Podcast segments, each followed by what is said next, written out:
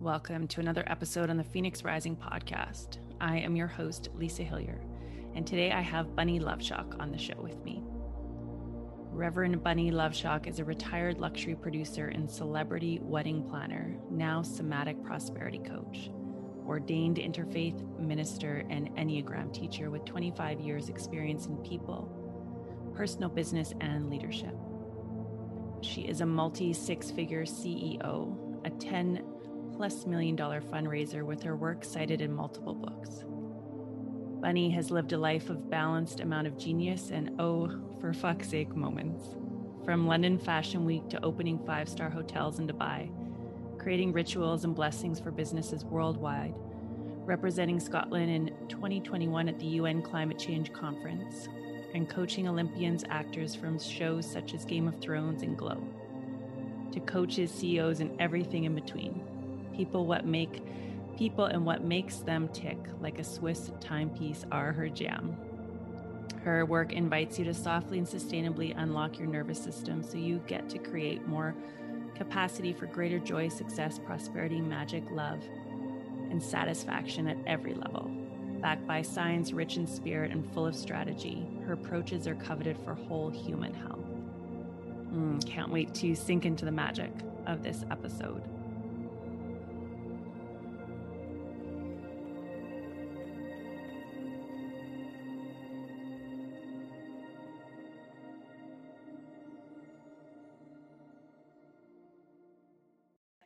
Here with the beautiful Bunny Love-Schock today, and I am so excited to see what magic unfolds with this conversation. So, welcome, Bunny. And to start, we will dive right in to the big question of what is the story that has brought you to the work that you are offering the world today?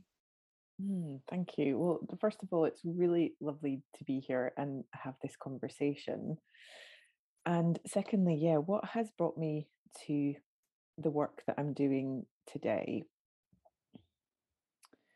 I'm I'm ever more curious on a personal level about how I might make it easier for myself and other people to retire the strategies that I've been working with or living with for probably quite a long time and and how we might retire those strategies and and adapt and adopt to some new ones which might be in better service to us a little bit like I'm not still riding a bicycle with training wheels on it because I outgrew those. I'm not wearing, as much as I love them, my patent baby doll shoes that I had when I was five. Um, and so the strategies that I might use in in being a presence of love for myself or for other people, or the strategies I might use in relationship to myself or other people, those are things which I have an acute and ongoing curiosity about. And to really realize that although we've heard it a lot, that everyone is doing the best that they can in the moment that they're in, they really, really are. You know, people really are. And one of my superpowers is really being able to help people see things differently and so, what brings me to the work that I'm doing today is also the innate compassionate capacity to say, Oh, that's interesting. You think that that's, uh, you think you have to get rid of your fear, for example. But, mm. but my perspective might be, well, you know, you have a right to that fear. That's there for a reason. That's really important. So we don't have to do anything about that today. You know, what would you what would you like to talk about what would you like to explore and you, and you know and immediately in giving people permission and immediately in opening up that space that for example fear is allowed to be present it has a purpose it's there the strategy has already changed the approach to life has already changed the uh, the window of tolerance as it's sometimes referred to in somatics has opened a little wider to let a little bit of fresh air come in and tickle our cheeks and and create something new. And and really if i'm in the business of anything it's creating more of that type of art in the world. Mm, I love that. It's like holding the opposites or holding the fear. Yeah. And maybe the possibility. It's like yes. ever get rid of the fear. That's no not going to happen, but can you hold that fear and Mm. also maybe move into something, the possibility or the dreams as Yeah. well? Yeah. yeah. It's like that tension of opposites, I think is a Carl I love that. Yeah. or something. It's like, can you hold the grief but still be in bliss? It's like we're Yeah. so multidimensional, multifaceted Mm, that it's not one or the other. mm, Mm. And with that, what I really received from that was almost like moving away from these old paradigms of living and moving into something new. Mm. And I know that your work is a lot around a lot about prosperity and wealth and following your joy and what lights you up Yeah. and just like living that like turned on life, which is very different from what we've been conditioned to live Mhm. by, I'll use the terms of the patriarchy. Mm, And so, with that, like moving out of the old ways and into the new ways, what does wealth and abundance look like in the new way? mm. Oh, I love that question. I just knocked my ring on my cup then as an affirmation. Yeah, ding. my body was like, yes, let's let's chink that, let's cheers that. I really love that.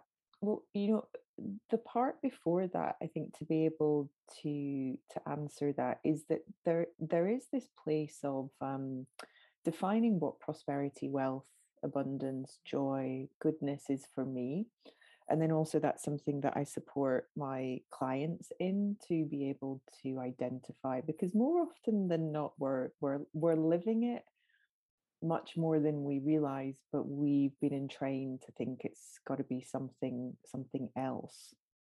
So there's this space here of you know for for me prosperity and wealth includes my connection to nature it absolutely includes beauty um, beauty is one of my highest values and and it's often the first thing to go in war for example you know areas of beauty areas of of what we might think of as procreation growth um yeah you know art the this the things that keep a soul really thriving are are often attacked and so indeed when we're at war with ourselves or when we're at war with one another we, we tend to attack what's really beautiful in one another and in, in the world. So for me really really understanding that beauty was a high value and that I I get to choose to live a beautiful life that has meaning for me is something that it's interesting when we talk about um, the kind of old old world and the new world because for me I, I feel we've been in this middle middle world almost. And actually there was a world before this world. Well there's been many worlds you know we look at uh, the lands that would be known as uh, Mesopotamia or Kemet or the original lands now known as Australia or even New Zealand and indeed into the into the into the isles around the lands now known as as you know Europe or the UK and and, and into the lands of um, of the Americas, Canada, um, South America. Beauty has existed for eons. It's been an incredible part of ceremony and, and ritual and the the recognition of it, therefore. And and I I feel that we're kind of circling back to to how it has been, but along the way it became interrupted through yeah a variety of, of systemic interruptions and and different and different um, systems. So now you know it really includes beauty, it includes connection, it absolutely includes reveling in joy and bliss and um, and also again perhaps from that place of holding that which is opposite knowing that as i i grow my capacity and support other people to grow their capacity for prosperity which has a meaning to them you know which absolutely does include money uh, it will that will also you know allow the body to therefore present what isn't those things what isn't those things. So you know what's sometimes referred to as a joy hangover? You know everything was so great yesterday and then i woke up today and i just i just feel terrible like oh what's wrong with me? Nothing's wrong with you. In fact what you did was so miraculous. You created so much space in your body something that was trapped or stuck something that's been living in your cells something which couldn't find a way to the lymphatic system for example couldn't find a way out managed to like a little pinball machine through your body of joy find a pathway to say hey there's a sensation it's not very comfortable that would love a little bit of care and attention and compassion and and here i am and here i am. So for me also in that space there is knowing that with with great prosperity there there comes all the other things that i might not have been able to experience or feel um, in the moments or the times that they were being experienced or couldn't be felt and we might think of that as an interruption to peace or we might think of that as as trauma, you know, small t or indeed capital T, depending upon the circumstances. And so prosperity for me also includes this just absolutely human biological magic of making friends or being friendlier towards all of the sensations that are alive in my body at any one time that can only be felt and be befriended when I have capacity and capacity and increasing capacity for joy is a is a big key for unlocking more prosperity um, particularly when it comes to health and wealth and particularly when it comes to money because wealth work for me is nervous system work so it is very helpful to begin to learn how to feel safer being a custodian of more of having more than what you actually might need. And that can be quite confronting as well. Yeah. I had somebody say to me the other day it's like if you want to experience vast amounts of joy it's almost like you have to experience the opposite as well mm, and i was like mm-hmm. oh that kind of clicked something within me and so what it spoke to when you were um, speaking that so beautifully was like your shadows will come up your triggers mm. will come up within the mm. body of what might keep you mm-hmm. separate mm-hmm. from vast amounts of joy or po- prosperity or mm. um, love or however it wants to show up and there's such a beautiful invitation with that to go into the the cave that you might fear the most if mm. that resonates where when we're incre- increasing our capacity, we're increasing our pain, our pleasure, our ex- full experience of this human embodiment. Mm. Does that resonate? Mm. Yeah, absolutely, absolutely.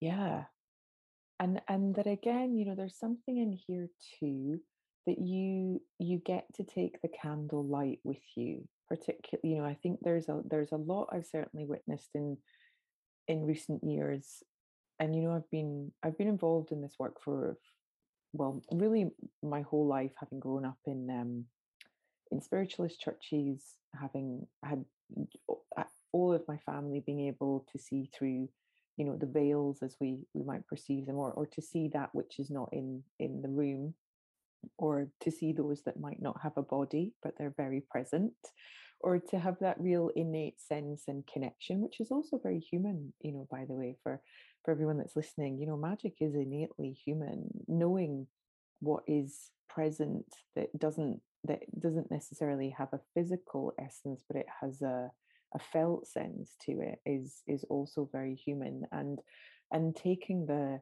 taking the candlelight yeah into the cave it can move for me from this place of frustration for example um, I don't want to go into the dark. You know, I really, I'm, I don't want to hang out with any more monsters. Um, no, I'm good. I don't need to look under the bed. That's okay. You know, these kind of wonderful things that even we might bring from our childhood to, oh, you know, I think I left something really vitally important about myself in there. Or I think I forgot something about myself that seems to be involved in this quest. And for me to recognize more of myself as a presence of love or allyship or activism or intrepid exploring humor i'm going to have to do some of this journey at night i'm going to have to do some of this journey by moonlight which is to say, sometimes the path will be quite clear, and, and other uh, times you just will have no idea about really where you're stepping. Mm. And you know, and sometimes you are going to really step in some shit and have to wash your shoes off at the next river.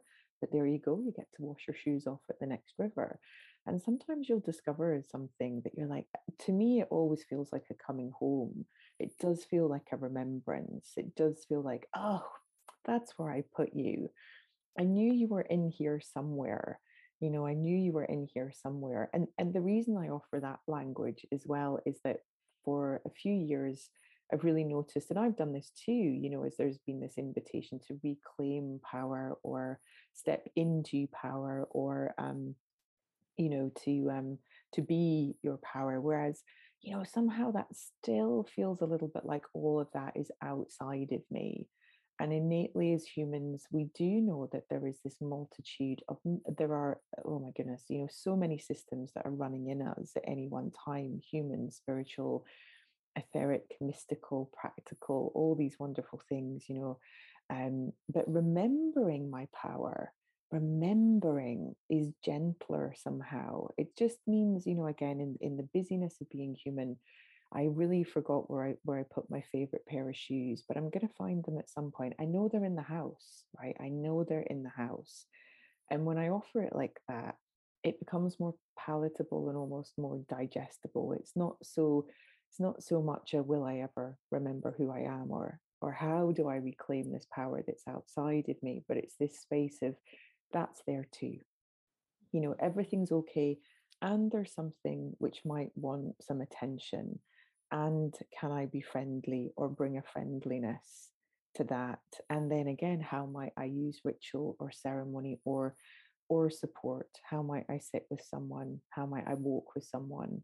Um, who's done this before or yeah who looks like actually you know and as you said as you were sharing there you know like perhaps to experience more joy we it means we have to you know or it doesn't mean we have to but but it can often be a person's experience and it's certainly mine that there's there's a huge amount of lived challenge and and that was you know my experience. There's a, a huge amount of violence in my in my upbringing my teenage years and my 20s there were multiple you know near death experiences. There has been financial control you know poverty. There's been bullying. There's been all sorts of things that have happened and i've continued to roll my heart sleeves up, you know, to um to to continue to look for the joy, to continue to look for the gold and think, you know, and now, you know, in my in my 40s to recognize, oh gosh, you know, every one of those humans had a very set of particular circumstances that led to a very particular set of strategies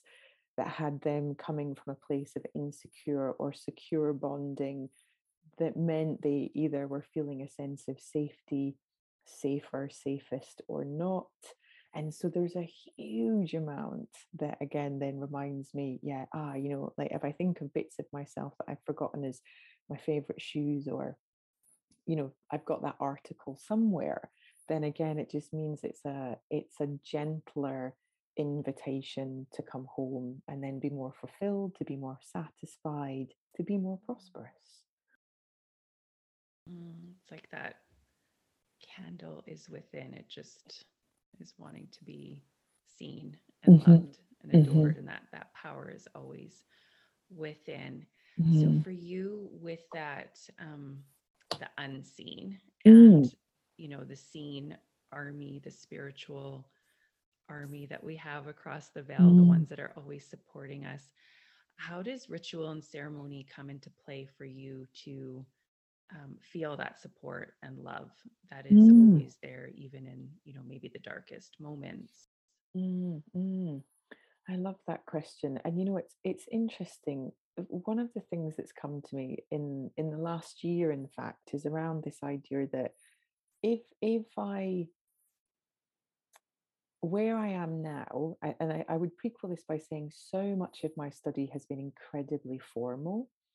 So any craft that I have gone into has been a very long formal path with with a lot a lot that has to be done uh, kind of before during and after in terms of ritual or ceremony and particularly you know um, going into seminary um, and studying uh, to become an ordained interfaith minister and, and reverend. So there's a, there's a huge amount of formality that exists in those spaces, indeed, as we see in Hinduism and Buddhism, and often the the the practice of nature craft, or we might know it as Wiccan or witchcraft, or or any any other faith path or tradition.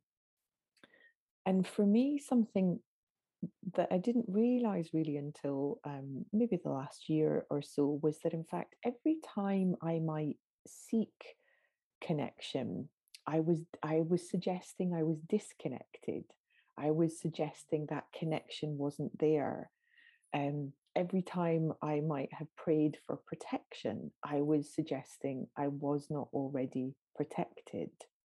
You know, I wasn't already protected and so for me now i it's difficult for me really to say where ritual or ceremony begins and ends because it's such a um it is it's in it's in everything it's just it's in everything that i do from and i think it continues as i sleep because i, I wake up in prayer i wake up in ritual i wake up in gratitude. This is um it is a long time of training of, of repeating those things um so it's yeah it's difficult to to put a, a, beginning and, and an end to it. And and when it comes to that sort of calling in you know my my prayer can often be again but you know remind me of what i've forgotten you know remind me of what i've forgotten remind me of of who i am already connected to seen and unseen that's already here. You know show me the signs that i have missed today. You know show and show them to me gently with ease and with grace always. None of us need to clatter through any more difficult circumstances to be reminded that we too are are connected and and then there's this there's this um you know really this perception i think as well which has landed more with me particularly from what we might consider indigenous cultures is this idea you know of of what i am dreaming of. It is also dreaming of me. You know what i am dreaming of is also dreaming of me. What you are dreaming of is also dreaming of you that there there isn't really this relationship with other in the sense of again anything being outside of us it's it is that that candle is within us that cauldron is within us that that wisdom library is within us and all of those being of different sizes and brightnesses and capacities that are right for the quest and the and the journey that we are we are each on. So for me, I I would say these days I focus on being reminded of the connection that's that's that's right here. A very practical example of that is for for um, for a while I had multiple generational photos, you know, out in the house, but the presence was so vast. It really felt like I had, you know, 85 guests permanently pottering about the house. And I had to sort of say to everybody, listen, I'm going to put you all in a beautiful guest room called a photograph album, you know, and you're going to get to move in there and you're going to have loads of space and it's going to be beautiful and it's going to be lovely. Um, and there was this just this really gentle conversation on walking past, you know, like the, the family photographs, being like, you know, I'm going to look at you all the time but I'm going to need to view you in the guest room. Mm. And there being this consensus that that was, you know, that was that was okay to to do. So there's something in here that I would offer around, um, you know, practicing remembering you're you're already connected. Um, practicing remembering that the that which is a guide for you is is never leaving you. It's never leaving you. Um, and you know, when that starts to make that idea of um, things like, oh, I left myself, or I'm the one who's not present, or um, you only take yourself with you wherever you go. That starts to make some of those kind of sentences and phrases make a, a little bit more sense. That, that again, you know, biologically, how could I not be connected to everything? I don't have solid edges. My mind just gives me the perception or perceives that I do. It's it's as much as is blowing around in the breeze is blowing through me as atop me and and i i it also so there's something in there again yeah what is dreaming what i am dreaming of is dreaming me and in that connection space i i i would hope that i create um you know just a beautiful seat at the table for for that which is dreaming me to to also arrive so it too gets to live what it wishes Mm, Yeah. What spoke to me with that was, well, first with the ritual and ceremony, it's like everything can be ritual and ceremony. It doesn't need to be a big ta-da moment, you know. There's a, I have to do this, I have to do that because then yeah that starts to feel unnatural or hmm almost hmm forced, where every moment can be a ritual and ceremony. It's just recognizing that everything is all around and within always. There's nothing that's separate from us in the unseen realms hmm and that and the maybe the mind is what can make us think that we're separate in those darkest hmm moments or we're completely hmm alone.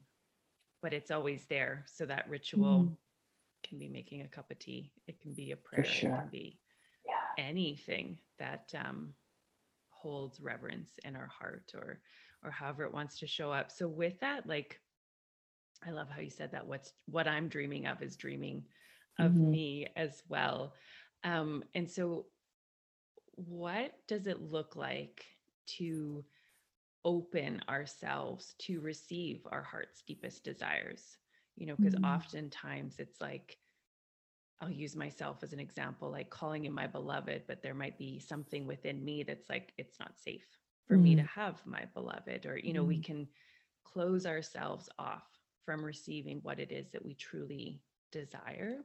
Hmm So, does anything come forward for you of how we start to like open that capacity to receive?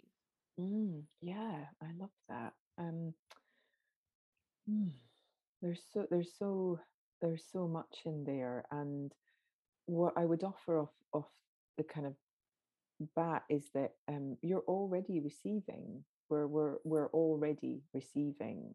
Um, we're just not so focused on that because it's already happening. Um, you know, and and sometimes with the things that have great meaning to us, um, and because the body mind and you know or the brain mind certainly is a is a meaning making machine um, when we feel like things are missing, we can, yeah, we can start to make meaning, you know, out of that. So then we wonder where it is and and indeed what we have to do in in order to receive it again as if as if and it might be something that that is outside. Um so how yeah how do we create how do we create i would say more capacity so greater capacity to to receive more? And i would say even here i might use the word interchangeably receive and experience you know to experience more because sometimes i think the word receive can have a lot of connotations to it and and it's this again it's this thing that it's it's so outside of us but actually oh what's it like to it's almost like what's it you know you go to your favorite restaurant and you're like i'm gonna have the blah blah blah because you always have that but then one day you're like you know i'm gonna order something different and everyone is like seriously but you always order blah blah blah and you're like yeah i know but i just feel like tasting something different today. I just feel like experiencing something different. So i would i would offer it with that lightness too. You know the, there are serious things but not all things are serious. So even that as a practice you know going to a bistro a cafe um, a restaurant that you love that you regularly go to and that you regularly order the same thing from what would it be like to order something different and what would it be like if that feel even if that feels a bit stretchy what would it be like to think about ordering something a wee bit different and then being in the anticipation of that experience. Hmm, I wonder what those flavors would be like. You know, is do I really want to experience that flavor today? Well, that's interesting. Oh, well, you know, I just noticed that there's part of me that's like, oh yeah, but hey, we're gonna miss out on our favorite. We're gonna miss out on what we usually have if we order that other thing. So here's another part to this. You could order both. You could order what you're used to, and you could order something new. And then, so you're almost, you know, bi- biologically, we would talk about that as in training ourselves. So, you know, the thing that I really like and I love and that I'm used to is here. And the thing which is new, which I think that I'm going to like, and I think that I could love, and that I think I might want more of. That's also here, but it's not the only thing that's here. I've got what I feel safer with. I've got what I enjoy. I've got what I um I know satisfies me. Oh, and look, I'm just gonna have a little sip of this thing and just check out how I respond to it. And so even in the conversation, you can feel there's a softening of expectation, right? There's a there's a there's a um there's it becomes an availability a little bit like that that um your fear has a place here your insecurities have a place here we're holding we're holding really the i want to say gentle tension between what is and what wants to be it's you know it's a little bit like you know when the baby is born the mother doesn't disappear right? It's not suddenly like oh ta-da offspring and then poof the mama goes somewhere. Actually more of mother becomes available. More of mother becomes available in this what can feel like a very strange thing you know this that came from within that is now without. It's it's outside of us. So to circle back to that question around of you know that the how do we create um or how do we create i would say you know an environment for something to be received? Think here possibly about the word received being interchangeable with experience. Look to the experiences that you're already having you know really beautiful things like what what's your favorite shower gel that every time you get in your shower you're like i love this but yet sometimes you'll find yourself in like hmm, i might quite like a new one you know at mid 40s i'm still looking for the perfect shampoo right you know like come on it's got to be out there somewhere you know i still feel like i haven't found it yet and similarly with taste, because for me, so much of life is about all of the senses and, uh, you know, those seen and unseen. What does this new experience taste like? What does this new experience feel like? You know, oh gosh, there is part of me that doesn't feel safe, safest around this potential new experience, new person, um, new amount of money in my bank account. You know, especially for example, if you had um, experiences in childhood of, say, um, having to finish all the food on your plate. You weren't brought up knowing that there was more than enough. You mm. know, you were brought up to finish everything. It's what a lot of my clients do. They finish all their money. They finish all their the food on their plate before they before more money comes in. They're not. They didn't get it modeled that they could have a little bit left on their plate, or they could have a little bit left in the bank that could become more. Similarly with love, or what we might think of as romantic partnership. They didn't get to model or witness people who who also had a relationship with themselves, who also had a, a bank of, of goodness and pleasure and satisfaction that they stoked the fire of themselves and they created something with another person. You know, and then we have that really challenging thing that happens in the zeitgeist, especially around some um, around some spiritual coaching you know if you're looking for sacred partnership you have to love yourself first. If if you there's so much tenderness and grief in that because if you never experienced it and you haven't experienced it it can really feel like you know the kangaroo in the living room and you live in denmark right? It's just something that is not usual. So you know beginning to even spend time with people that you experience witnessing a loving relationship of one or more other person, what's it like to spend some time there? You know, what's it like to witness people who interact with dignity and compassion and friendliness? Wow, you know, that can be really transformative. You know, and then you just get to recognize, oh, you know, actually, it's a little bit of that I would also like. What's it like to spend time with families, you know, who have a healthy, loving compassionate, dignified, respectful environment and relationship with one another. You know, what's it like to watch animals and how they tumble, and equally then how they have a nibble of one another's neck and everything that's in the anima, which is also us. So then in these spaces, I'm going to order what I love and I might also order something new to try. This does feel scary. That's okay. You know, I would like to be in sacred partnership I'm also not sure about it because I don't know what it actually means. That's okay too. But I, what I am going to also do is allow myself to maybe start to witness some modeling of where that that looks interesting and i might go talk to some people who who appear to be modeling that in quite a likable and lovable way. So then i might start to experience more of that modeling. So i might start to feel a little bit safer considering some of that for for me.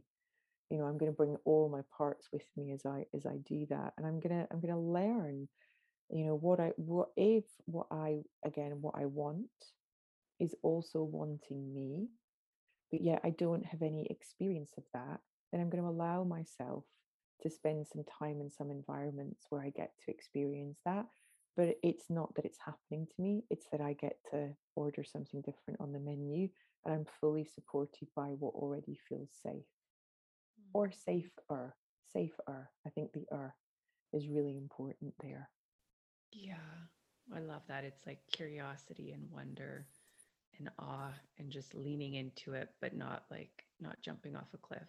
You're not throwing yourself into something.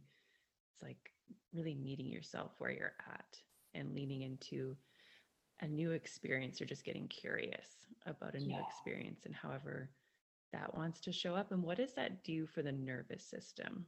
Yeah, yeah. Well, there's so much there, and thank you for for asking that. You know, if you're in a place of your your nervous system being interrupted, and you know, for for some people listening, they might know that is essentially being dysregulated, um, which would mean that you would go into one of the, you know, your body could throw you into a variety of states. I really want to say that fight and flight are not the same thing. you know, they're very, very different states. Um, and and for the purposes of today, you know, you may know the the Fs, as it were, the fight, the flight, the freeze, or indeed the fawn responses is being more researched at the moment. But I, I don't want to linger too much on the naming of those for the for the very important reason that if you're essentially noticing, I'm going to use the word arousal or a heightened or peak experience in yourself, so increased heart rate, you feel your tummy dropping to like the bottom of your boots, or your temperature goes up, or you might find, um, yeah, maybe the chin is leading, or you're like a bit argumentative, or maybe you do notice you suddenly want a nap. It is enough to know that any of those things and many, many more things are reactions which are being inspired by a strategy that you might have used, and we might call that a bonding strategy from somatic attachment therapy. That is that your, you know, the between the strategy and your body's practice states, the reaction and the state change gives you so much information without you feeling like you have to really get into the nuts and the bolts of everything that that could be you know so i really hope that also just alleviates some um self-diagnosis that has to go on when it when it comes to that. But here's the thing when when you're feeling good when you're feeling okay when something is feeling easy that's the place that you want to start to explore some change. When you have what we refer to as capacity when you've got inner capacity for something in your outer capacity to look a little bit different. You know so again it's very much about that for me. Um for me things like growing your confidence or increasing um, your clarity or even things like feeling more competent at, at any of these you know sort of practices that we're just tickling the tummy of here today in this in this conversation they all depend on what capacity you have in the moment which is essentially another way of saying how much energy you have to give something. So it's really important for me as a you know as a somatic coach and as a um, a somatic archetypal and you know kind of enneagram guide in a way that it all comes down to what capacity do you have so for example if i said to you do you fancy going to uh, for a loch swim and then some lunch you'd be like oh yeah okay maybe that feels good okay you're considering what it means to pack maybe we have to get in a vehicle, go to the loch in the water, get in the cold water. That takes a huge amount of energy, you know, get dressed, and then potentially socialize after that through breaking bread. So there's a there's a lot there. Maybe you do have capacity for all of that. But also maybe what happens is actually by the time we kind of get organized and we get to the water, you're like, do you know what? I'm actually just going to paddle I've realized I don't have capacity to get into this cold water, come out, do all the things. I'm going to paddle. I think I'd still like to go for lunch. Now, equally, we could do that and we could get to the restaurant and you could still say, you know, I thought I had capacity for lunch, but I actually don't. Um, I'm just going to have a cup of tea, or in fact, I'm going to, I'm just going to head home. Beautiful. The whole way through that, what is happening is, and this is certainly the way I work, you know, you're you're cl- you're remembering nearly saying the word claiming there, and there could be some claiming to it. Remembering you have agency and authority of yourself. I, uh, I get to practice making better and better decisions for me. I get to recognize the sensations which my body is sharing with me that alert me to what capacity I do or do not have. If I am having a heightened experience to an invitation, that's already actually taken us cost quite a lot in that exchange. So I think we're probably good.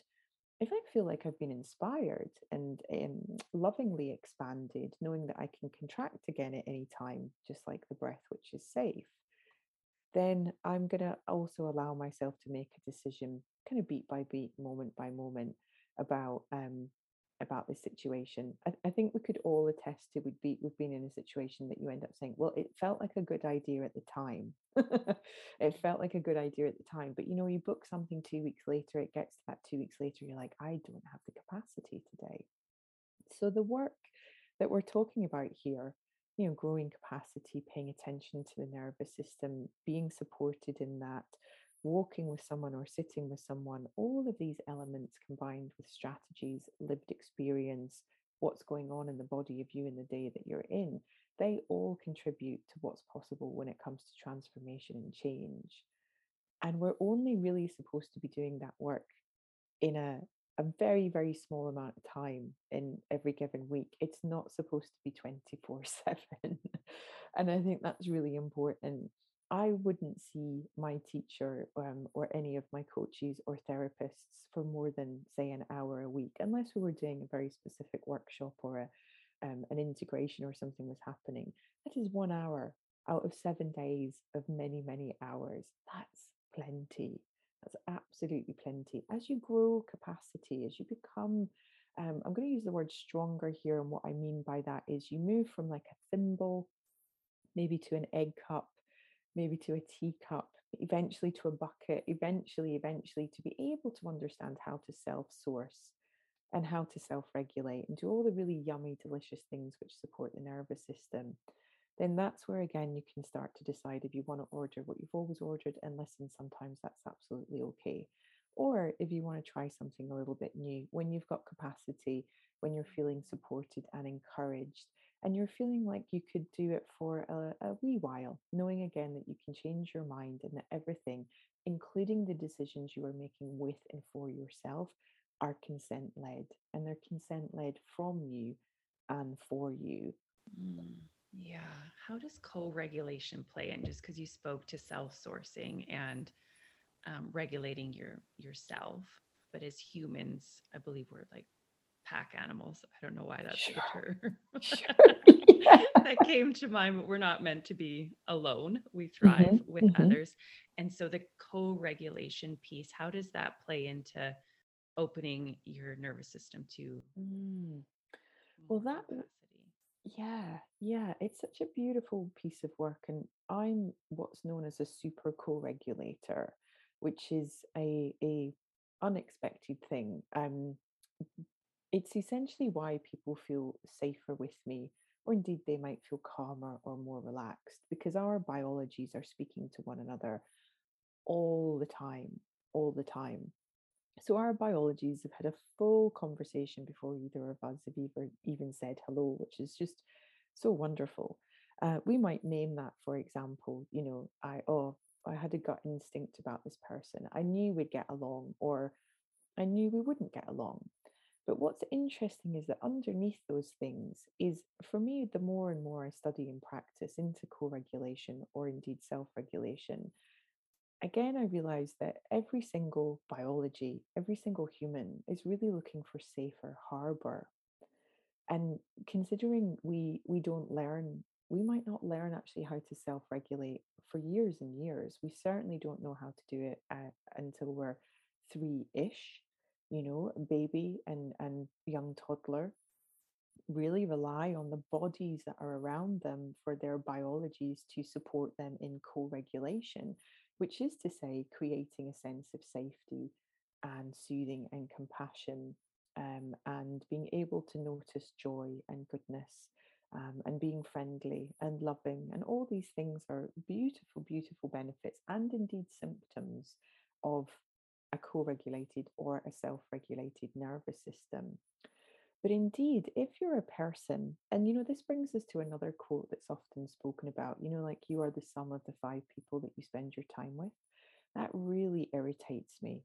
It really irritates me for a lot of reasons. But one of them is that what that doesn't explain is that if everyone around you is dysregulated, i.e., they don't feel safe, or there's a lot going on, or they have no capacity and no energy, if they're perpetually in anxiety or depression or disconnection, all states related to where the nervous system is, it will be very, very difficult for a person to remain co or self regulated amongst that. So it doesn't that you are the sum of the five people that are around you, it doesn't take any biology into any account whatsoever. But if you know that everyone around you has an impact on your nervous system, that means that your nervous system is also having an impact on other people. And when, particularly as we see with a lot of women, you know, I work with a lot of women who will say, I just don't trust other women. I find it really difficult to trust other women. You know, I prefer men. Really, what in a way they're picking up on is a biological cue that is misunderstood so, for example, what, would it be like if when we picked up on a wiggliness, or, you know, sometimes in that solar plexus, your body reacts, and I'm just opening, closing my hands for anyone that's listening, or there's a sense of, oh gosh, I just got such a funny feeling about that person. Sometimes that can be because that person also isn't feeling safe and they too are really worried about something that's either happened or it could happen or how is this going to play out or maybe they've been hurt or maybe they've experienced things or how are they going to be able to trust anybody? You have two biologies that are speaking to one another on that level. It's not going to be harmonious. Hmm. It is going to be tricky. Then we lay meaning on the top of that. We start to say that person was such a blah, blah, blah. This person is such a so and so. And then we create all this meaning out of something, which is ultimately that someone isn't self sourced in themselves, someone isn't self regulated, someone is feeling unsafe. So then, if you can become aware of that, what is happening in your system could be yours but also it could belong to someone else. And this is also where what we have termed in more recent years, you know, empaths can often be so highly tuned to the biology of their biology reading another person's biology that it can really get in the way of their peacefulness.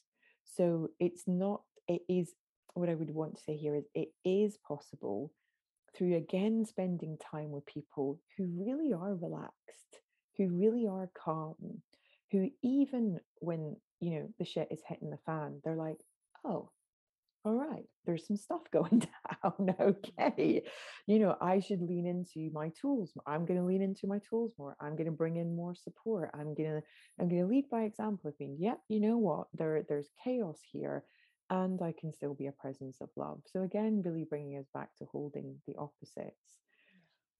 And then when you can start to learn to uh, to co-regulate as at any age, especially as an adult who's learned a variety of strategies, which may or may not be in service to you anymore. And then you can start to come into a place where you might recognize, oh, I'm, I, you know, I'm feeling a little bit aroused and anxious or excited or tense or Like even my perfectionist driver has arrived. What's a perfectionist driver? It is a, you know, it is a nervous system that's on fast forward.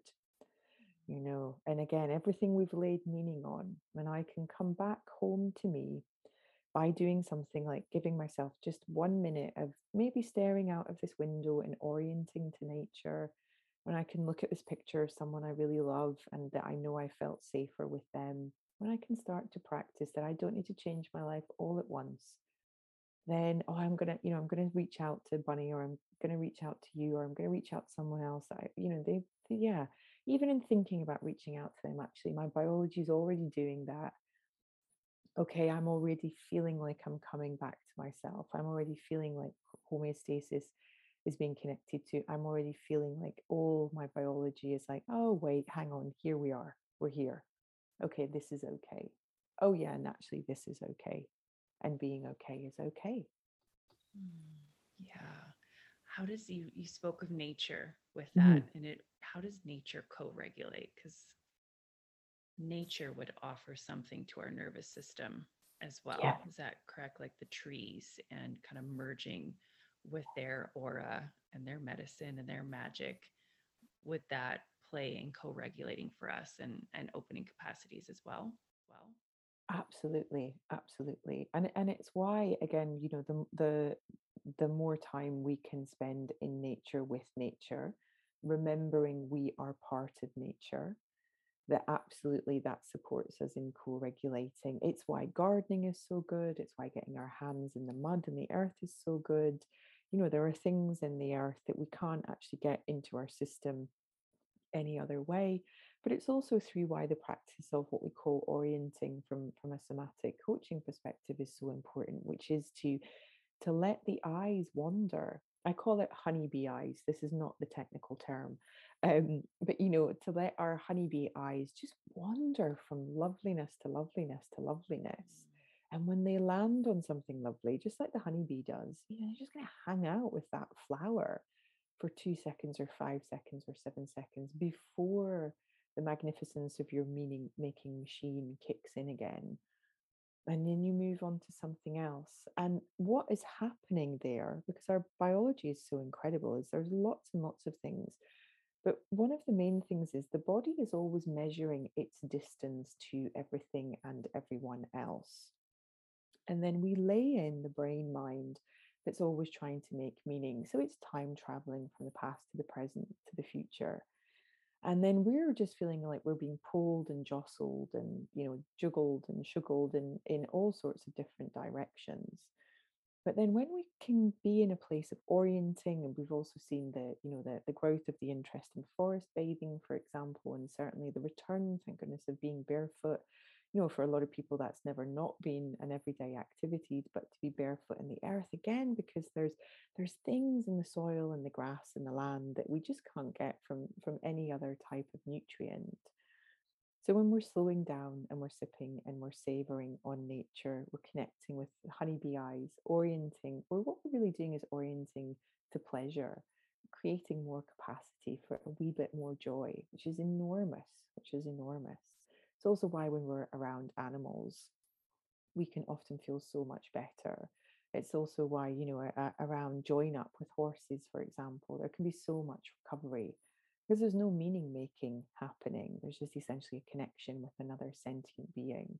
The trees have been here, you know, longer than any of us, you know, and I, I have you know, they probably don't feel ancient. They probably still feel like saplings as far as their lifetime is concerned. Mm-hmm. But to us, we, I consider them these elders you know and there just is a sense of the fact that they they are so deeply rooted in who they are. They're so deeply rooted in their comfort of shaking their leaves off and not fearing that. They're so comforted and and confident and practiced in what the capacity is based on everything that that tree is you know listening for being in relationship to you know the the mycelium undergrowth that just glows every time we walk atop it you know the mushrooms and the roots and the and the entire earth that's underneath our feet that we just have no idea what's going on down there you know that's talking to one another. So the connection to nature you know the reconnection to nature as it can often be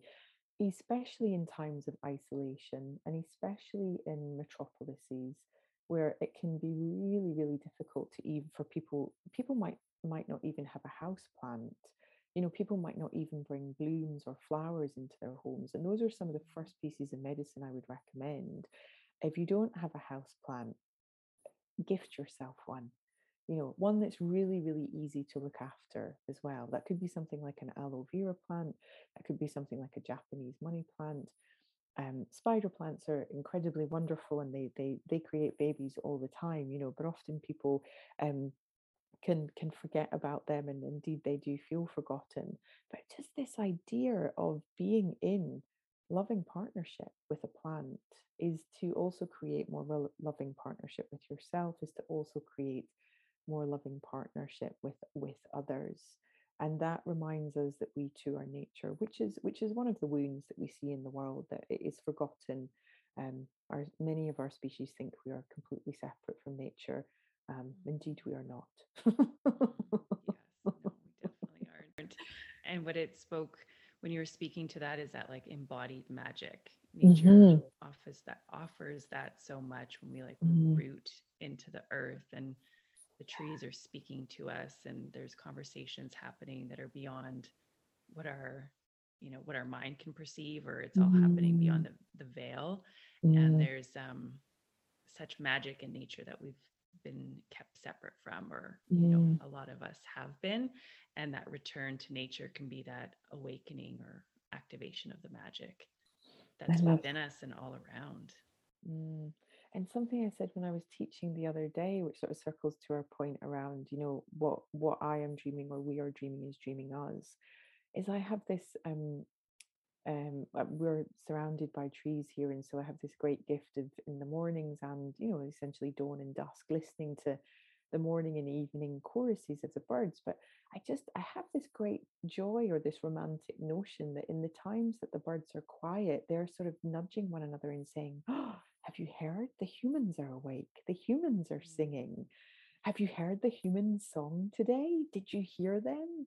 you know, and that they too might be listening to our chatter and and and telling you know one another oh, you know i heard this whispered in the wind from from the humans and or i heard that or i heard this and and that that too can come from a place of joy and love and and reconnection and reciprocity um, and that you know that that when we're in that place of also thinking about expanding our lived experience or our our lived um, capacity for receiving um, that actually we can always be giving because then we'll always be given to you know then we'll always be given to you. you know the the lighting for me in ritual for example of the candle begins with the striking of the match and the exchange even there is my presence i'm fully present it can sound like such a funny thing for people, but you know, if anybody goes near candles with a lighter, I'm, I'm can be quite abrupt in saying, "Wait, wait." You know, let us do this with a match. Let us do this slowly. Let us do this with with an older type of fire, an elemental connection. And you know, the exchange and the even in the striking of the match is my presence, and then it's my patience because what I'm going to do is wait for that flame to grow a little before I ask it to do anything else. So that's really important in this conversation. I'm going to let in the striking of the match that flame grow a little, which is another way of saying I'm going to let it sustain itself before I whack it onto the wick of the candle and then blow it out.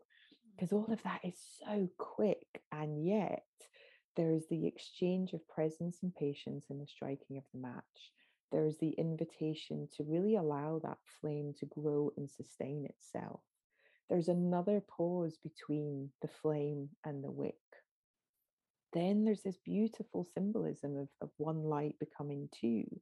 And as the candle flame takes light, there's the invitation there also for it to sustain and thicken.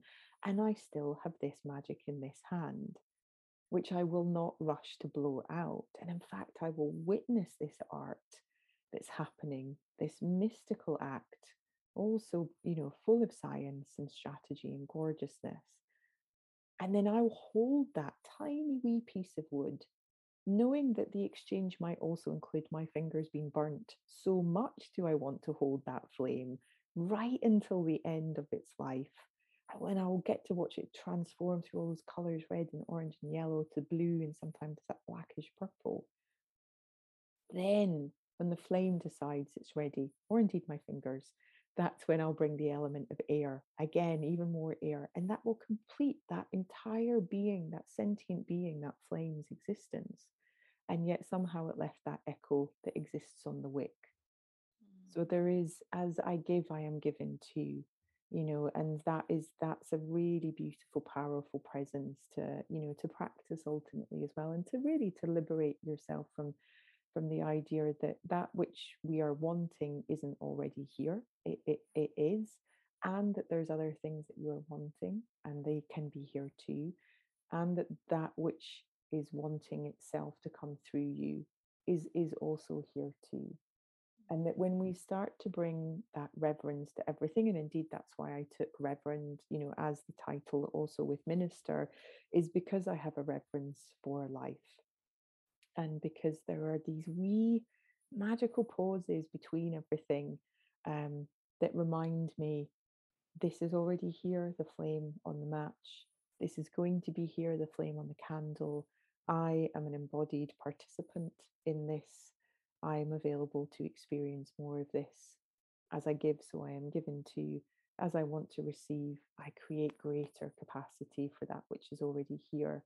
So then, and I ask in my prayers, you know, remind me of what I have forgotten, remind me of what I'm not seeing, and always remind me with ease and with grace, and may may it always be so. Mm, that spoke so beautifully to that, like just really slowing down and seeing the magic in the mundane. You know, we yes. might think of lighting a match as like, oh, you know, no big deal.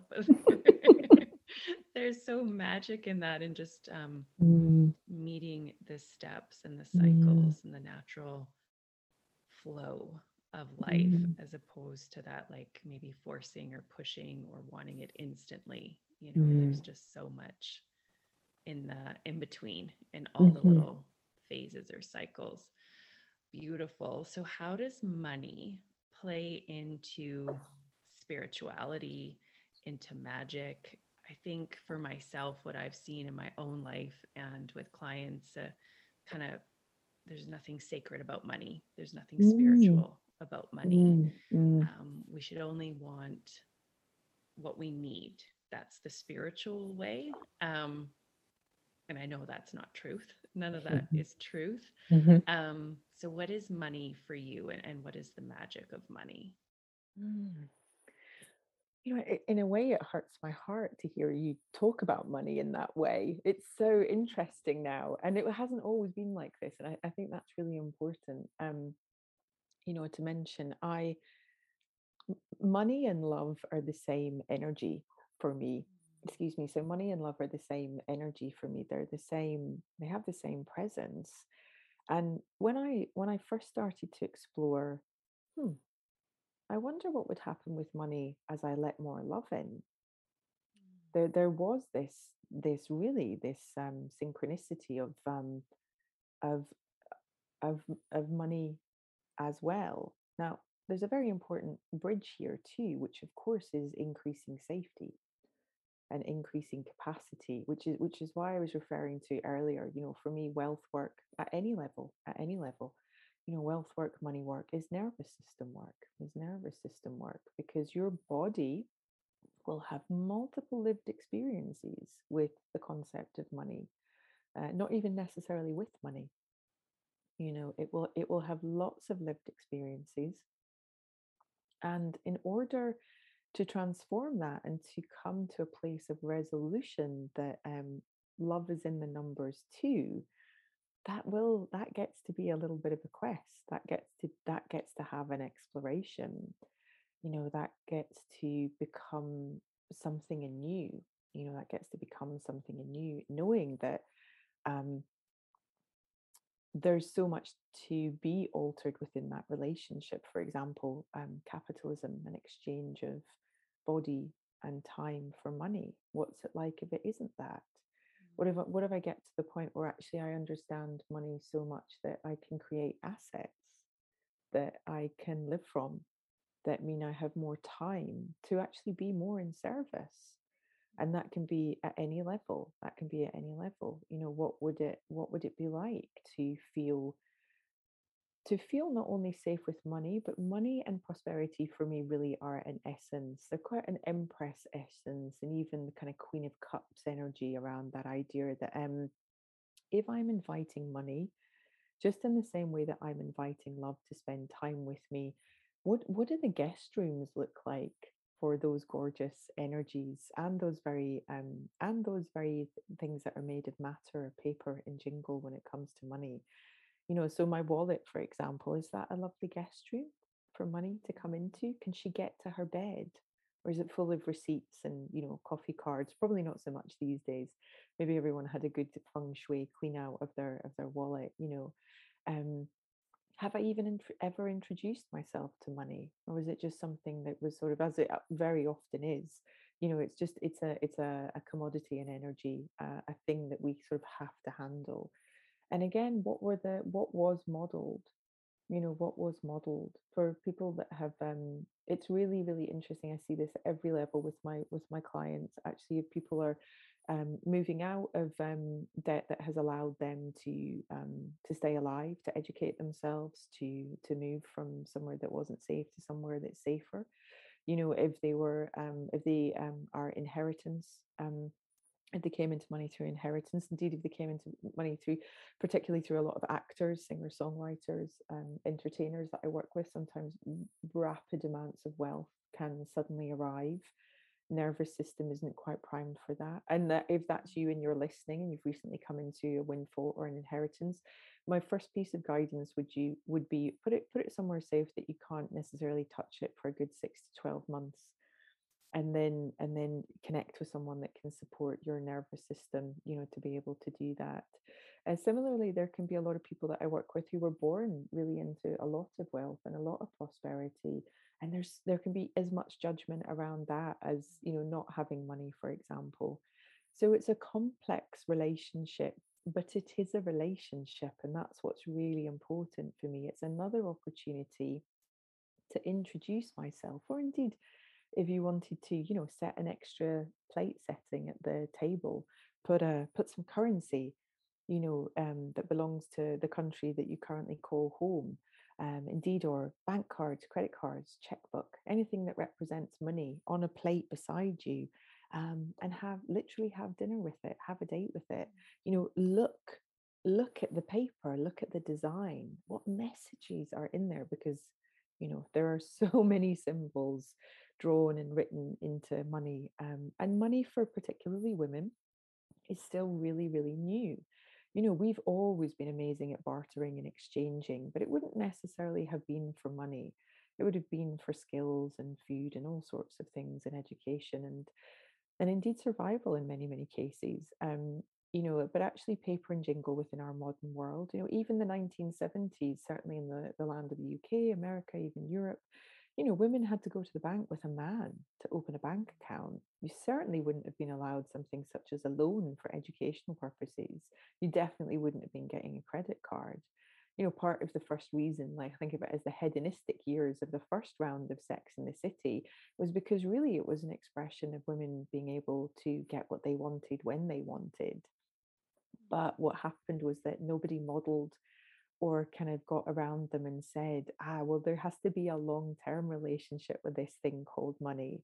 You're, you're actually going to be in this relationship for the rest of your life. So let's set that up so it's going to be a really hospitable, loving relationship. And you're not going to think it's not sacred or you're not going to think it's bit you in the ass, which is where my self directed learning course, you know, Prosperity Unlocked comes in. That's all about soothing the nervous system you know, to create a place of prosperity so that you begin to create safety in developing a relationship with money, because that's really the first part. That's really the first part. You know, what even is money? And then if we think about perhaps certainly through the lens that I'm coming through, you know, through the lens of um of spirit and science and strategy and somatics, you know, that which can be seen and cannot be seen. The goddess is in money you know love is in the numbers too that's that's part of the 12 step recovery program you know love you know god god is in the numbers too god is in the numbers too so again we get to come to this place of compassion and perhaps even some self forgiveness around you don't know what you don't know. You perhaps mm. didn't know archetypally that you could get to a place where there's more money than month. Again circling back if you were brought up that you always had to clear your plate be very weird for you to save because you were told your whole life don't leave anything.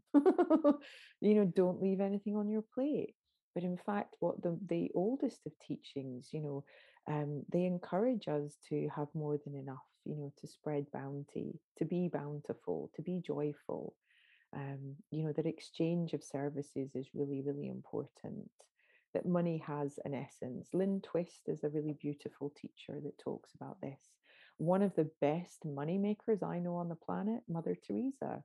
She was an mm. absolute genius when it came to money. The money that moved through her hands, millions and millions and millions of pounds and dollars, millions, you know, and that she was a custodian of a huge amount of wealth, an enormous amount of wealth. You know, so again, there's just something here. There's an invitation in money work, in you know, um, and in the wealth work for women to even consider, oh, maybe I don't have a relationship with money. I could begin there, you mm. know, or even I wonder what it would be like to be friendly towards money. I'm I, because for me, one of the things that came up was I was actually really, I was really frightened of hurting money because I associated money with the women in my family and I didn't want to hurt them. I didn't want to hurt them. And that imposed itself onto my relationship with money and so that was just such a beautiful teaching you know or i had i had other you know experiences where you know through some difficult years um you know my um my carers you know the people the adults around me they they used my pocket money to pay for bills and to pay for groceries. So then i just thought you know the adults would come along and take my money. And then that i brought that with me into adulthood. So what that actually translated as was that um, I'm not the adult in the room when it comes to conversations about money. So then I would default to someone else that I thought looked more like an adult, even as an adult. But then when I recognized that, I got to come into my sovereignty and think, oh, hang on. If I'm not the adult in the room talking about my money, who is? And you know, who is? Oh, wait, it is me. Oh, it is me. Wait a minute. I'm going to need some support, some guidance, some counseling some encouragement around this. And then I got to also bring my little one and you know do some really practical things like I I still have a bank account now for my inner child. And what my inner child doesn't know what to do with like shitloads of money. She's like 10 bucks. She's like, oh my God, you know, this is amazing. So there's also recognizing that too, that sometimes when it comes to women, especially women being frightened of big numbers, I would offer, not always, but often the case, that it's because what could a five year old hold when it comes to pocket money? Not a lot. Very different amounts to what we can hold when it comes to, you know, priority bills, rent, mortgage, groceries, you know, taxis, etc., etc. So there's just a beautiful thing there. We get to create a relationship with money. We get to create a relationship with a part of ourself that doesn't know what that is yet we get to just check out what some of the modeling was around us. And there's still money within women is a very quiet conversation. You know, it's still quite quiet because, you know, we're still trying to suss it out. Teachers like me are definitely, you know, kind of coming more and more through, and it's so gentle and quiet and private. That, that there's sacredness in that too. So there's sacredness in honoring the little one. There's sacredness in honoring all of the women who passed gold coins, whether that was in a headdress or a piece of jewelry or a sixpence that went on the shoe of a woman that was getting married. All these clever, clever ways women had of passing money and wealth to one another. You know, whether that is in a family having art, but actually they don't have cash, or whether it's people having cash, but they don't have assets, or whether it's really simply just someone being like, for the love of God, I just want to feel okay with the 20 bucks I've got in my wallet. It's all the same thing. It's all the same thing, you know, and the nervous system stuff we've talked about will help. And of course, you know, there's, there's, you know, to think that you're in a relationship with yourself for your whole life. And the one other thing you're guaranteed to be in a relationship your whole life with is money. Mm. So let's make it a really gorgeous one. You know, let's make it a really, really beautiful one. Yeah, I love that a practice mm-hmm. that I bring in is like, if I thought about my lover the way I think about money, would he stick around? Oh, yeah. Sometimes it's like, no. so how can I shift that to yeah. cultivate a more beautiful money or beautiful relationship with money because money does offer so much, you know, yeah. such a there's such magic and and beauty to it and mm. when we mm. cultivate that relationship and i believe the book lynne twist's book is that the soul of money yeah yeah the soul, of, money. yeah yeah and mm. I love the oldies people like um, Florence Scovel Shinn. You know, Florence was writing around 1890 to maybe 90. Without Florence, no Louise Hay. You know, it's really interesting. There's some there's some stuff that goes way back. But indeed, even the way Mary Magdalene, Mary Magdalene was one of the wealthiest women on the planet, both in yeah, yeah, both in mysticism and in coin, in in Witcher style gold coin. You know, uh, you were really tossing a coin. Um, she was she was the great custodian of all of Jesus's wealth. It is why they could move an enormous amount of people around from place to place. That took huge support, huge financial support to feed 14 people you know, donkeys, transportation, you know, advising, taxes. You know, um, Jesus, uh, obviously being, you know, Jewish, he loved paying taxes, paid the 10%, the tithe, you know, first, paid the payment to God first, 10% to the greatness that cannot be seen, distributing the rest amongst the people. You know, this is this is a great practice of Judaism, always tithing. Something I practice too. Anything that comes in 10% goes straight to the goddess first that could be to teachers that I love, that could be to trees that I plant, that could be that, you know, that's separate also from donations. Um, and from me able being able to support or offer scholarships. But and this is what money gets to give us. It gets to means there's more food in the cupboard for everybody. So if unexpected guests arrive, you can feed them. You know, mm. but yeah, and again, there's a there's a learning you know and if it hasn't been modeled or spoken about it's difficult to find so um no i would really offer here like for especially for women but for for everyone you never did anything wrong. You spent money if you if there's debt that again allowed you to do different things that's a beautiful thing that's a beautiful thing. And perhaps you just simply might be in a place where you're curious about bringing that into a little bit more balance where there's more coming in than going out what would that be like? And then there might be a lot more coming in than going out. And then you get to decide where that's distributed to. And every time you do that and you send it with the presence of love and intention and reciprocity, it does something magical too. It's why I pay my taxis. And in the UK, we also have VAT. I pay them with great joy. I like the candles. I get the beautiful music on. I've got my lovely lingerie on. I'm writing those checks happily, happily, happily. I'm affecting the systems from the way in which my nervous system is regulated and. I pay for those bills.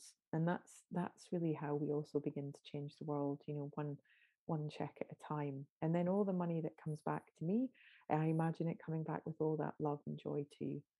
You know, including mm-hmm. things like clients who suddenly say, Hey, I want to send you money for a scholarship. I got so much out of working with you. I want to pay for someone else to be able to do that that's that's that's biology to biology nervous system to nervous system prayer to prayer. Mm. you know and, and money is a walking prayer too. She's a beautiful beautiful thing um, and just right there like a loving beacon waiting to be chosen like you know i'm right i'm here. And you got to date for a while and you got to understand what your dating profile is before you begin that relationship. So easier and easier and softer and softer, I always say. Yeah, that spoke to me of that what your heart's yearning for is or what your heart is dreaming of is dreaming of you. Yeah, totally. Same, same, with yeah. That's so beautiful. Yeah. Yeah. Well, yeah. Mm. What is saging?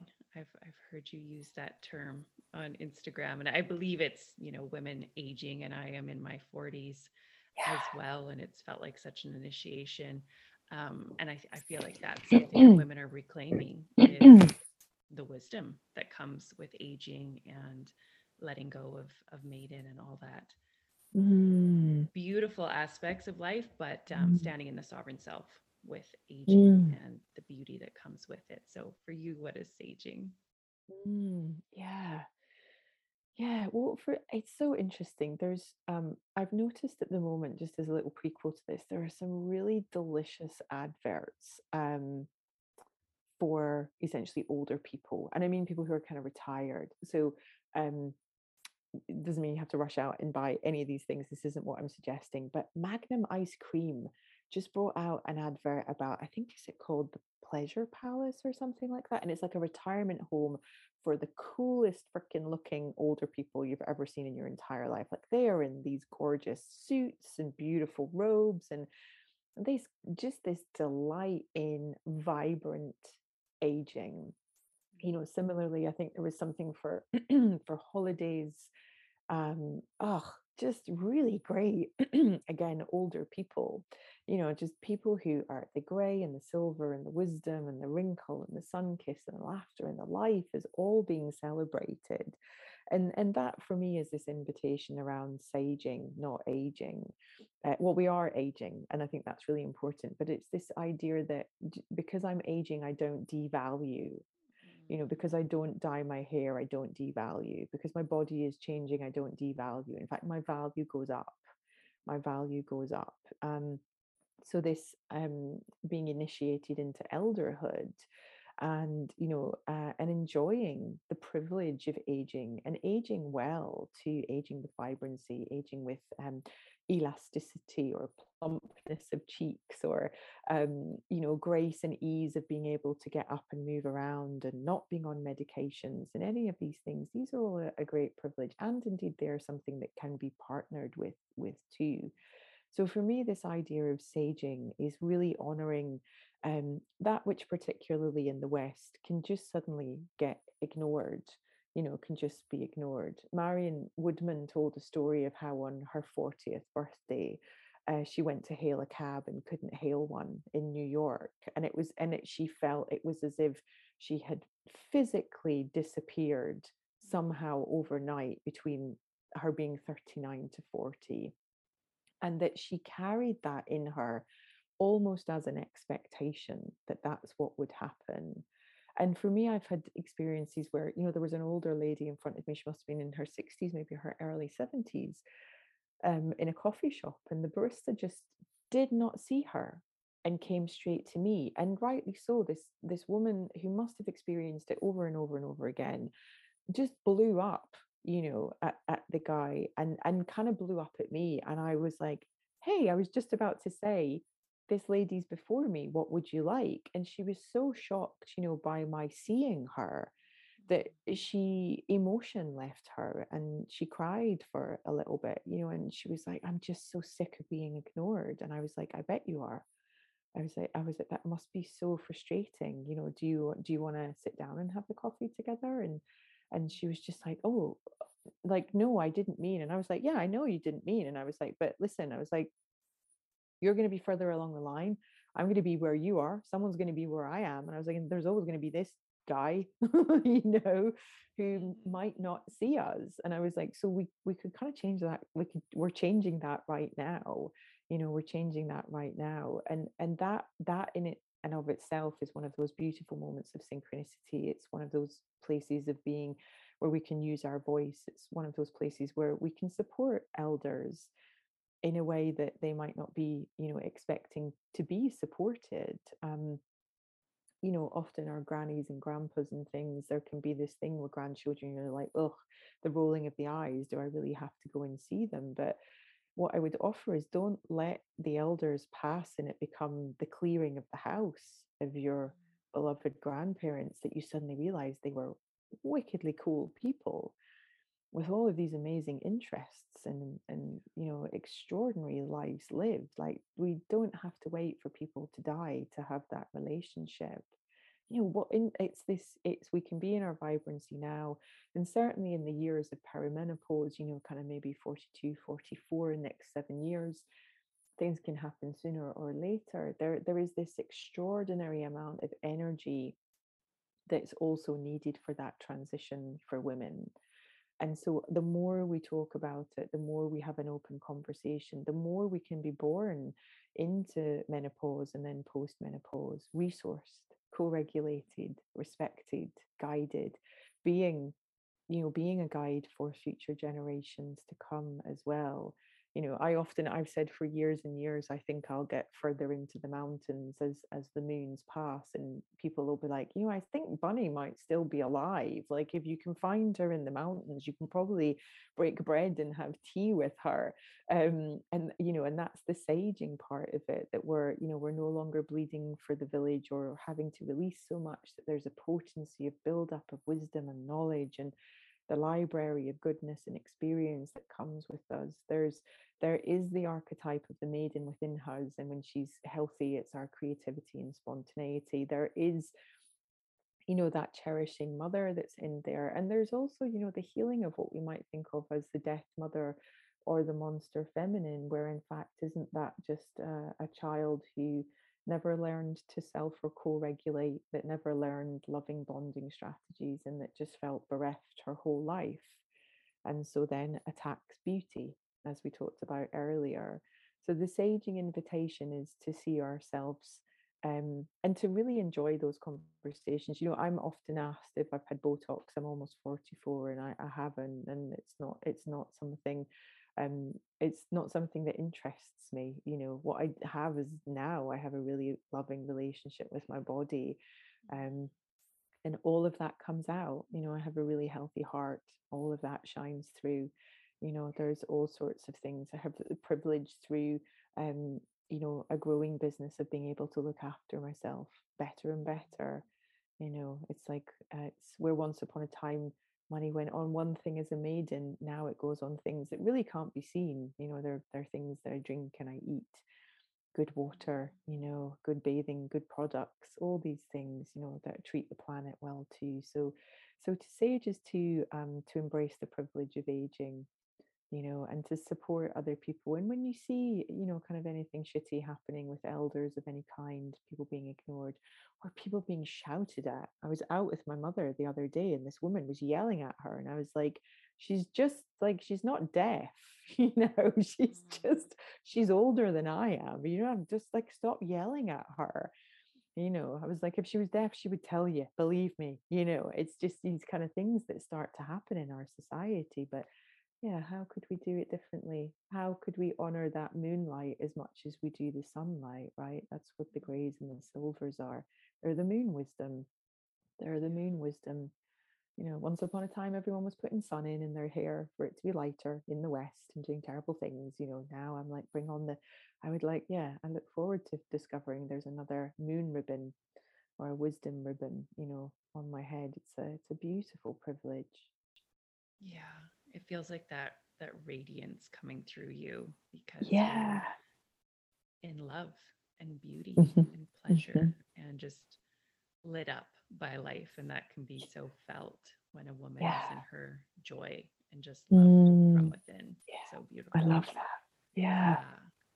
with um synchronicity do you mm. have a mm. story that you could share around mm. synchronicity and yes i'm excited to hear this yeah. Well, one of my most, I mean, I've that I've had a lot of wonderful and weird experiences. You know, I'm just speaking about that lady earlier was one, you know, that kind of being in the right place at the right time, but then also um that um I had an amazing experience where so a woman got in touch with me, and the way she got in touch to work with me was that she had been I can't even remember. Let's say it was Birmingham in the UK, big city. She'd been in the city. She hadn't been feeling great. She was feeling a little bit despondent. She um, wanted something to be different. She and her partner had parked in a car park. They'd kind of gone for a wander and a walk. They come back to the car park, and where a car had been was just a phone. And for some reason, the phone was unlocked and she could get into it. And the first thing that she saw on the phone was my newsletter. I, can't quite remember what newsletter it was, but I'm pretty positive it would have been talking about the joy of love and connection and being supported and encouraged and that we don't have to do this alone. So, from that newsletter on a stranger's phone in a strange car park that they never parked in, on a day that she wasn't feeling brilliant, she subscribed to my newsletter and then she set up a connection call. And the rest, as they say, is history. But it was just such an incredible thing. Like, of all the gin joints in all the towns, you know that she could have been in a place and that and whoever this person's phone was that i will admit i didn't transpire to see that she too was a reader of my work and already in the community and so you know that the, the the angels the guides the unseen are working in all sorts of extraordinary ways um, that we could just absolutely say oh that was you know coincidence but what's a coincidence or a synchronicity if not a prayer answered and so it just it still brings me it still i still get goosebumps just thinking about it. It was just such a fantastic experience. Um and then when we did meet and you know and we did work together it was just it was it was amplified because of the bonkersness of how you know that how that had come about. She had prayed and then an open phone had arrived and then she you know she returned the phone she got in touch with me beautiful Oh, I love that. I love that. And it's like when we ask for miracles, they they come, you know, and they just reveal themselves. They're always all around. Mhm. But I feel like when we ask for them, we're open to seeing them. You know, our Mm, eyes are really open, mhm, um, but they're mhm, so all around us all the time. And synchronicities are just those living miracles and mm, magic mm, that um, is so woven into the mm. tapestry of this earth. Oh, I love that story. Thank you for sharing. You're welcome. What has been your biggest lesson along the way? My biggest lesson along the way. Mm,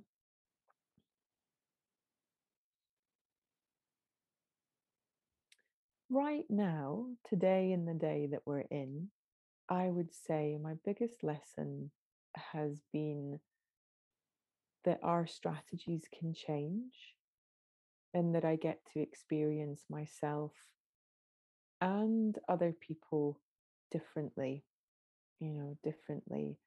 And that is an extraordinary thing that it isn't a lack thought, that I don't have an upper limit, that it is not something that I'm just going to have to live with, that it's not about me changing my mindset, but that there is a biological pathway in me, a strategy which developed probably at a very young age.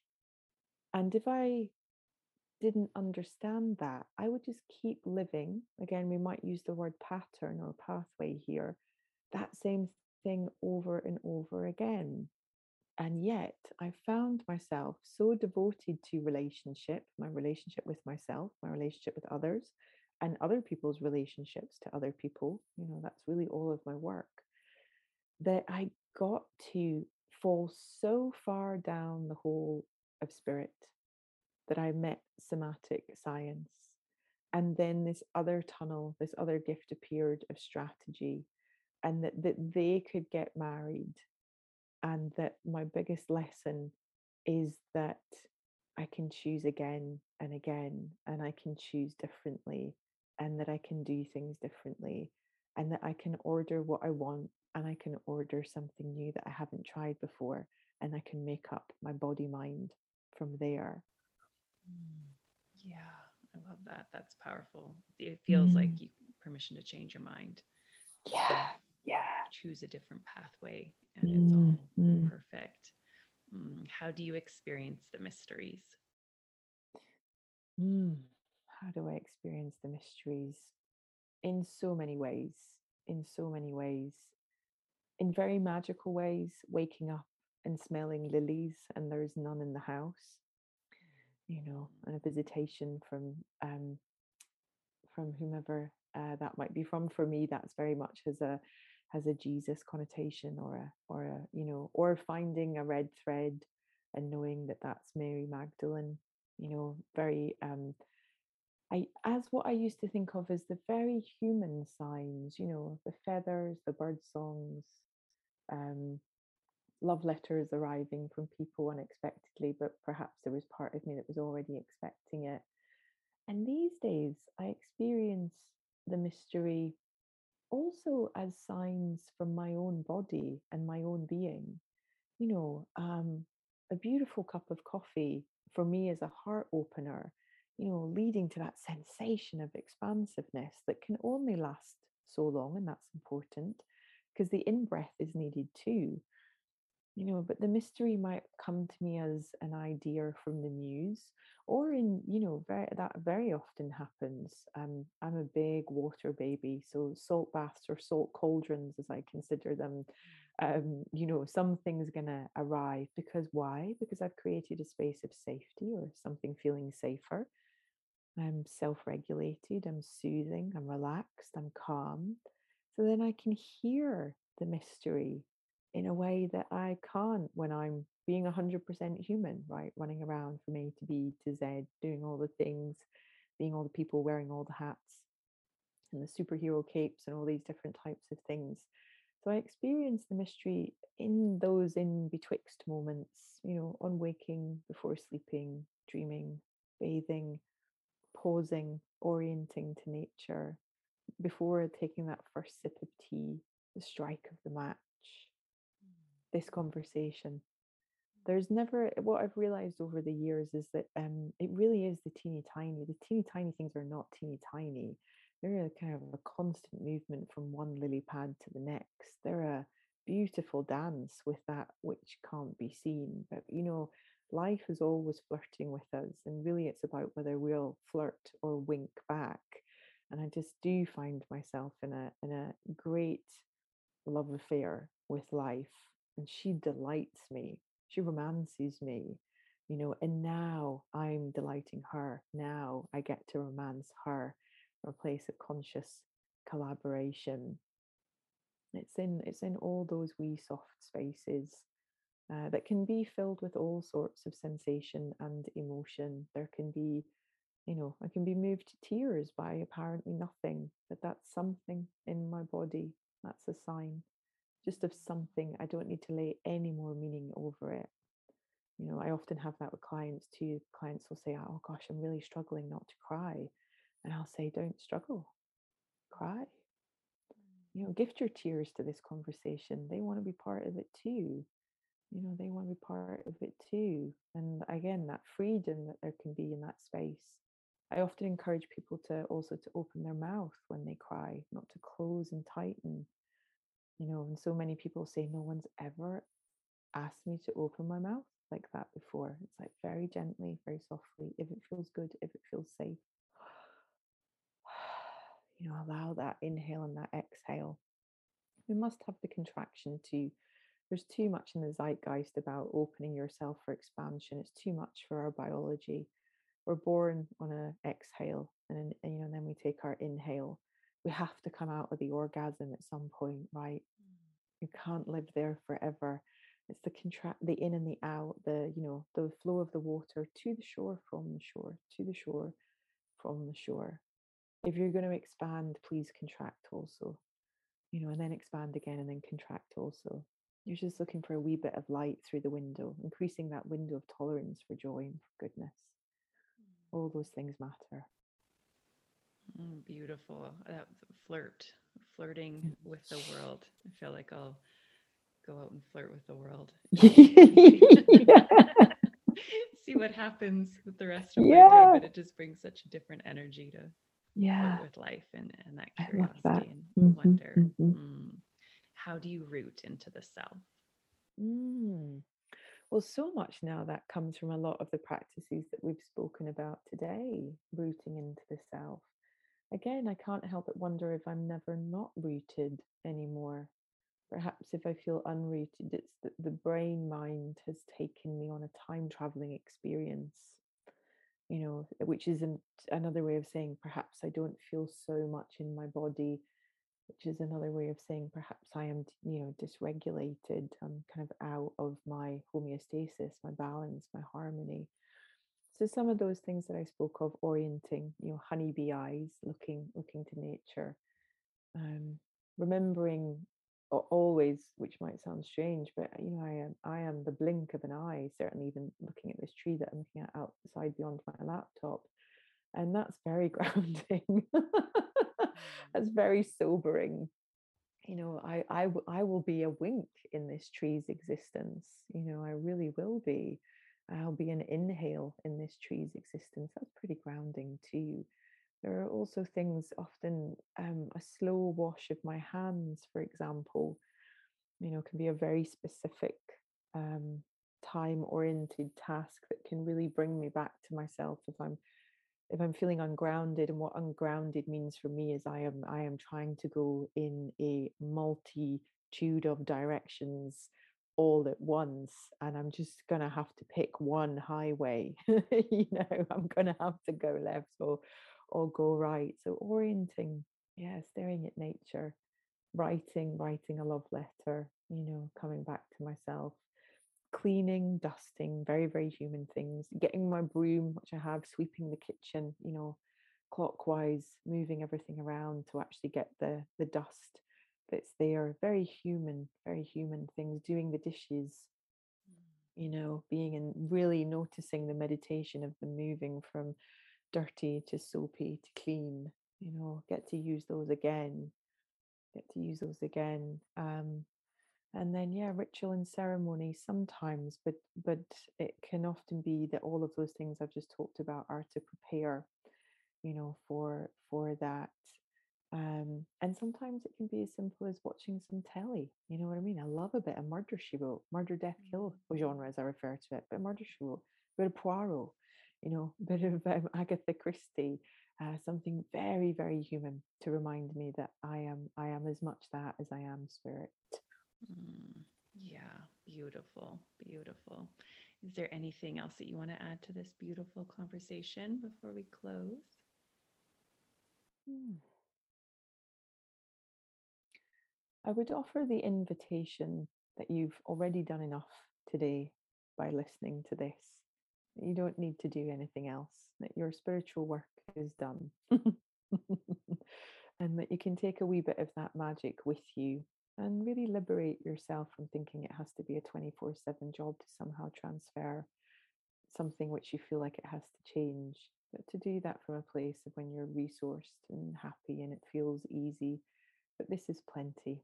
This is plenty for today. You can go about your humanness and know that um, enough has been done and now you get to be. Mm, I love that.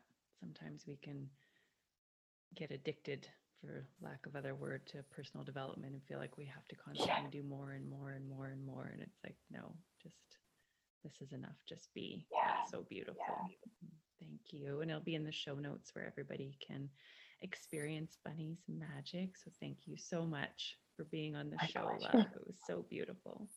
My pleasure, my joy. Thank you so much. And thanks to everyone for listening. Thank you so much for joining me for an episode of the Phoenix Rising podcast. Please like, share, download, subscribe if you enjoyed this episode. And I will see you next week for another episode on the Phoenix Rising podcast. Sending so much love.